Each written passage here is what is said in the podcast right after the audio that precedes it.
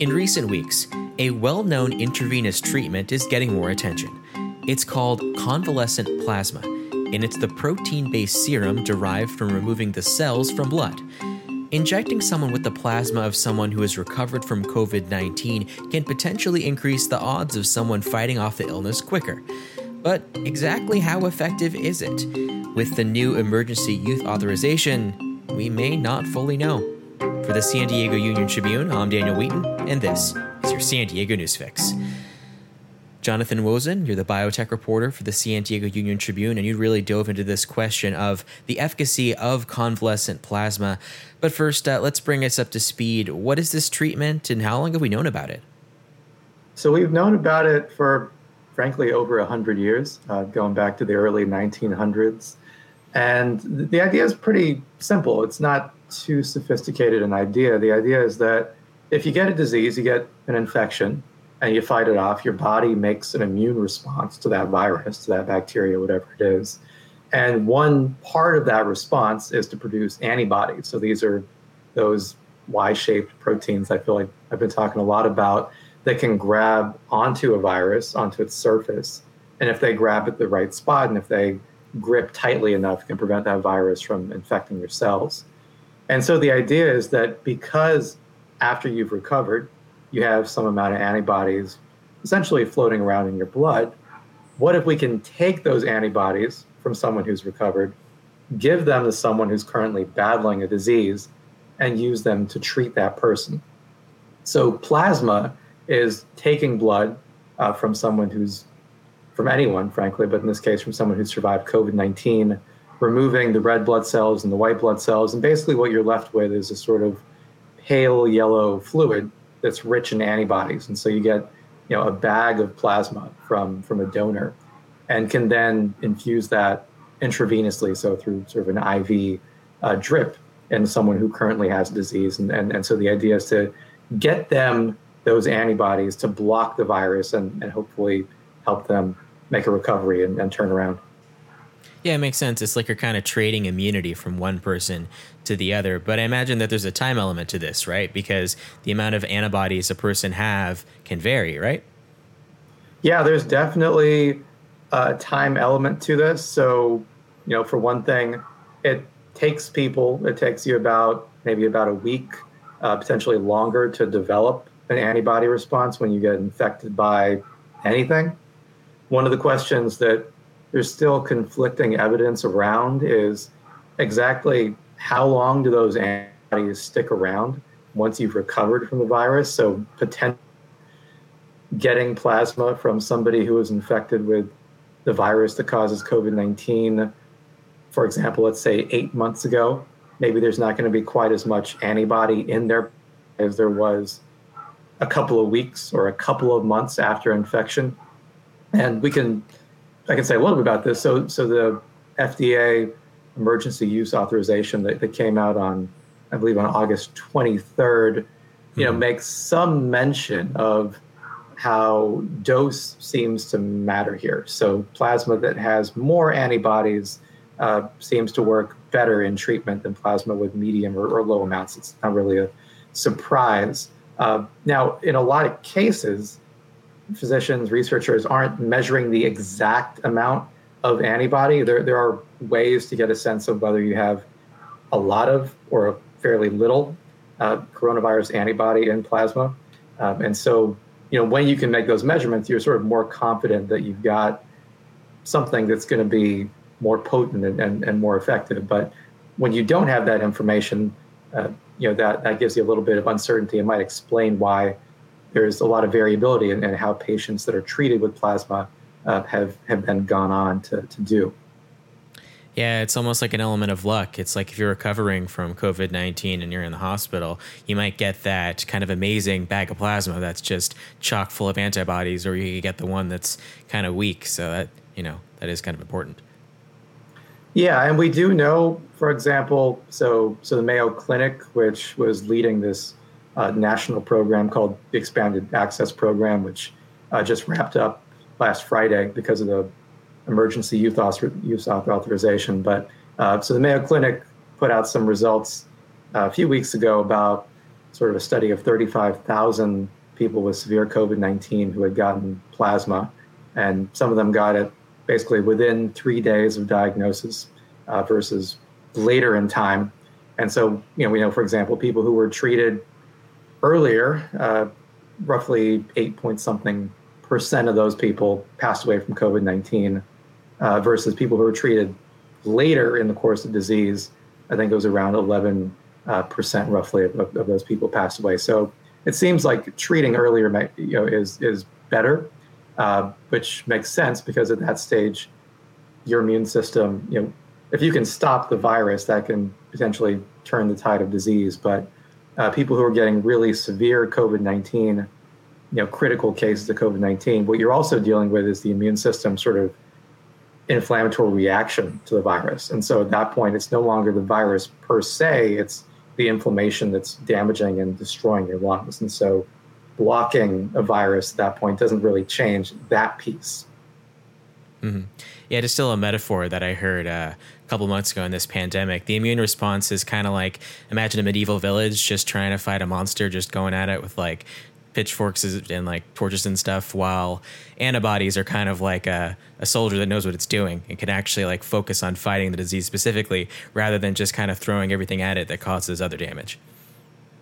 Yeah, that's that's definitely it's a really good way to think about it. So you know, in your immune response, there are generally two phases. There's one uh, pretty fast, but also pretty non-specific. So it's not really an immune response to SARS-CoV-2 per se. It's an immune response to a virus or a broad type of virus or broad type of bacteria. So that piece of the immune response happens pretty quick, uh, but isn't as focused. And then, sort of what takes about a week or a little longer than that is to have other pieces of the immune system that are really specific in seeking out and blocking and attacking whatever pathogen, whatever germ you've been um, infected with. And we know that sort of those early responders use inflammation as, as a way to uh, deal with infection. But when they go a little too far, um, that can create what are sort of called cytokine storms. You can kind of think of like think of it like a avalanche that can get out of control uh, with inflammation. And in certain cases, frankly, that's even more dangerous than uh, than the actual in- infection. Mm-hmm. And while this is an effective treatment for a variety of diseases, it uh, famously didn't work for Ebola. Can you explain why that was the case? Yeah, so that was a 2016 study uh, during the the uh, Ebola outbreak in in West Africa, and, and, this was a clinical trial, I, I believe, in in Guinea. Um, and I think, if, if, I'm remembering correctly, what the New England Journal of Medicine said, one, one of the issues was that they raised was this question of uh, dose. So exactly, you know, how much antibody is needed uh, to to benefit patients. So kind of similar questions of dose and what are really the right type of antibodies and, and what should they be, you know, recognizing what pieces of the virus should they be uh, recognizing. So, you know, when, because of that, every person's antibody response is a little bit different, frankly, in terms of how much they make and quantity and quality. Um, and so in that, in that, study, they found that overall, the plasma treatment didn't significantly benefit uh, patients, at least as far as overall survival. Mm-hmm. And also, do we know of any drawbacks of using uh, convalescent plasma for COVID 19 or just in general? So, in general, it's considered to be very safe. Uh, this is a treatment that's been used as far back as the, the last global pandemic that really uh, took the world by storm and shut things down, the Spanish flu in 1918, 1919. Uh, so, we know it, it, it, historically, convalescent plasma is very safe. Uh, we also know, as far as this particular pandemic, that so the Mayo Clinic had also put out a study earlier this summer looking at about 20,000 people who had received convalescent plasma treatment. And it's a fairly diverse group. I think about uh, 20% African American, about a third Hispanic, uh, roughly 40% were women. And so we know overall that the percentage of people who had side effects that were directly related to getting convalescent plasma was lower than 1%. And in some cases, that included sort of a, an allergic type reaction to the plasma or issues in terms of blood clotting. Uh, but very, very few people experienced that. So the one question from my reporting that I kept asking was, you know, is this safe? And generally the answer was, yeah, we're very comfortable saying this is a safe treatment. Mm-hmm. And uh, part of the confusion about uh, convalescent plasma broadly is the fact that it hasn't been through that rigorous study when it comes to COVID 19. Can you explain the kind of uh, trade offs that we're making with the current emergency use authorization and, you know, without having that trial? Yeah, so I think one issue here is, you know, we still don't have, there's no cure for COVID 19, there's no surefire treatment. And thousands and thousands and thousands of people are getting this disease and dying from it. So there's, you know, just an immense uh, need for new treatments for things that can help patients and getting that into the clinic fast. So yes, this you know emergency use authorization is going to certainly increase the number of people who get the treatment. Uh, one of the sort of things that, that's triggered some criticism, you know, a lot of questions from uh, researchers and, and, experts in the scientific community is the fact that the evidence, the large scale evidence, large scale trial that we had for plasma, uh, is based on comparing people that got plasma early versus people that got plasma later in disease. What we don't have is a group of people who did not get convalescent plasma. So we don't necessarily know how does any of this data compare to the current standard of care without plasma. Um, and so that makes it hard to say definitively that this treatment is providing a, a benefit over everything else that, that, we're currently doing. The same way that when you do a vaccine, there's a group of people that get vaccine, there's a group of people that get placebo, so you can conclude, okay, this vaccine protects against flu, protects against COVID, protects against polio, whatever it is. Um, so they didn't, in this Mayo Clinic study, they didn't include that cohort. And so you know, a lot of people are looking at that and very skeptical and then, uh, you know, kind of understandably so, I think. Uh, but then there's also this piece where we know it's safe. We have a lot of evidence that it's safe. And, uh, you know, how do you weigh those potential pros and cons in the middle of this global pandemic? Mm-hmm. And you actually spoke with uh, a woman who received some convalescent plasma, uh, Maya Barajas. Uh, why don't you tell us uh, her story? Yeah, so I spoke with Maya on uh, Friday. So she basically uh, got COVID back in, in late March and started off with some symptoms that felt a little unusual to her. Had body aches, uh, had really bad stomach pains. I think she said that it felt like her stomach was on fire, but wasn't really coughing, wasn't sneezing, wasn't immediately running a fever. Um, so didn't really recognize that, that maybe she had COVID or had COVID symptoms. Uh, you know, within a few days, that changed. She went into the emergency room, tested positive for the coronavirus, also had pneumonia, uh, developed a low grade fever that became uh, a much more intense fever. And then, pretty much from that point on, her, her memory of exactly what happened was a little fuzzy because she, you know she really her condition crashed. She was in the ICU. But I spoke with her mother as well. And I, I know that, that, Maya was in the ICU for weeks, and mm-hmm. her mother was essentially looking into every possible treatment option that was out there, which still isn't many, but included, you know, contacting. I think she said she contacted Gilead, the company that sells remdesivir, which is you know, sort of the one other emergency use authorized uh, treatment right now for COVID. Uh, but one of the doctors in the intensive care unit had mentioned, you know, there's this thing called convalescent plasma. Here's what it is. There are people who are already getting treated with it, although we're still learning about how it works, if it works, how well it works. Uh, but but they sort of jumped at the opportunity, or uh, her mother jumped at the opportunity for that treatment. Uh, her mother had had COVID nineteen, by the way, and had recovered, and so she wanted to be the one to uh, donate plasma to her daughter. Uh, the San Diego Blood Bank, which has been collecting plasma here in the county and then distributing that to a lot of local hospitals. They already had plasma that was essentially in the fridge, uh, in the freezer, so they were able to get that to Maya on April 18th. And then within about a week, uh, Maya actually was taken off the ventilator um, spent another month going through physical therapy, recovering, you know, learning how to sort of sit up and walk again and building back some strength after being in the hospital for a long period of time. Uh, now she says she feels really good. Now she says she feels almost like it's surreal to think that she had COVID. So, so that was a pretty incredible recovery in terms of what she went through.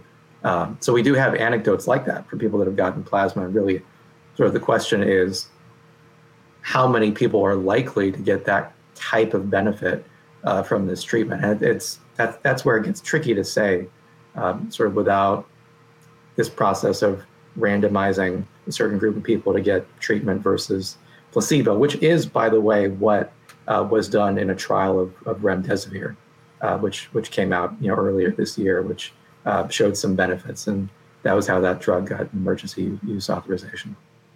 Mm. Yeah, it's it's nice to hear a positive story of recovery because now we're hearing a lot about people who have a number of lingering symptoms. These so-called long haulers. So it, it sounds like at least uh, Maya may have dodged that bullet for now. Yeah, yeah. I mean, we're still learning about the sort of long-term, you know, lingering effects of this virus in, in terms of people's how people's circulatory system, you know, their heart conditions, and and uh, but yeah, in, in her case, she says that she feels strong and healthy, which um, is, is really great to hear, obviously. Mm-hmm. And as we learn more about this pandemic, uh, what other stories are you hoping to, you know, dive into or get some answers about the pandemic? Well, I think you know one thing that I've, we've kind of been looking at, and it's uh, still up in the air, is this question of reinfection. So, uh, you know, people have certain number of people, 30 plus thousand people have been infected, right, with uh, SARS-CoV-2 here in San Diego County. Actually, a little bit more than that. Uh, and you know, those who've recovered have presumably had some sort of immune response. You know, we're still learning more about how strong that is and how long it lasts. And so, I think the question is, how likely are people to be reinfected? I, I had spoken with the county, sort of asked them to go back through their data. Uh, so they had only found this is a few weeks ago now, a couple weeks ago, but they'd only found about three people who had been who had tested positive for this virus and then tested positive again at least three months down the road. And the three months is important because we think that's about how long the virus can actually linger in someone who's already recovered. So you can sort of recover and still be shedding virus for three months. So anything beyond that three month period means that you've been probably reinfected. Although in those three cases the county mentioned, uh, the actual amount of virus was so low that they think that maybe actually that still is a little bit of residual virus. Um, since they told me that, we've heard reports, uh, I think, out of China of a couple of cases of reinfection. What we don't know is that those seem to be people who've tested positive uh, for a reinfection, but but really not been sick at all, uh, little if at all. And we also don't know sort of how contagious they are. So if you're getting reinfected, not getting sick, and not getting others sick, that may not necessarily be an issue. But if you're getting infected and then shedding active virus that can um, get other people sick, then, then potentially that is concerning. So I think we'll be continuing to, to look at, at that piece, uh, which is a hard thing to look at until, frankly, enough time has passed to, to see really you know how many of these new second cases are coming up. Mm-hmm. All right, Jonathan Wosen, thank you so much. Thank you.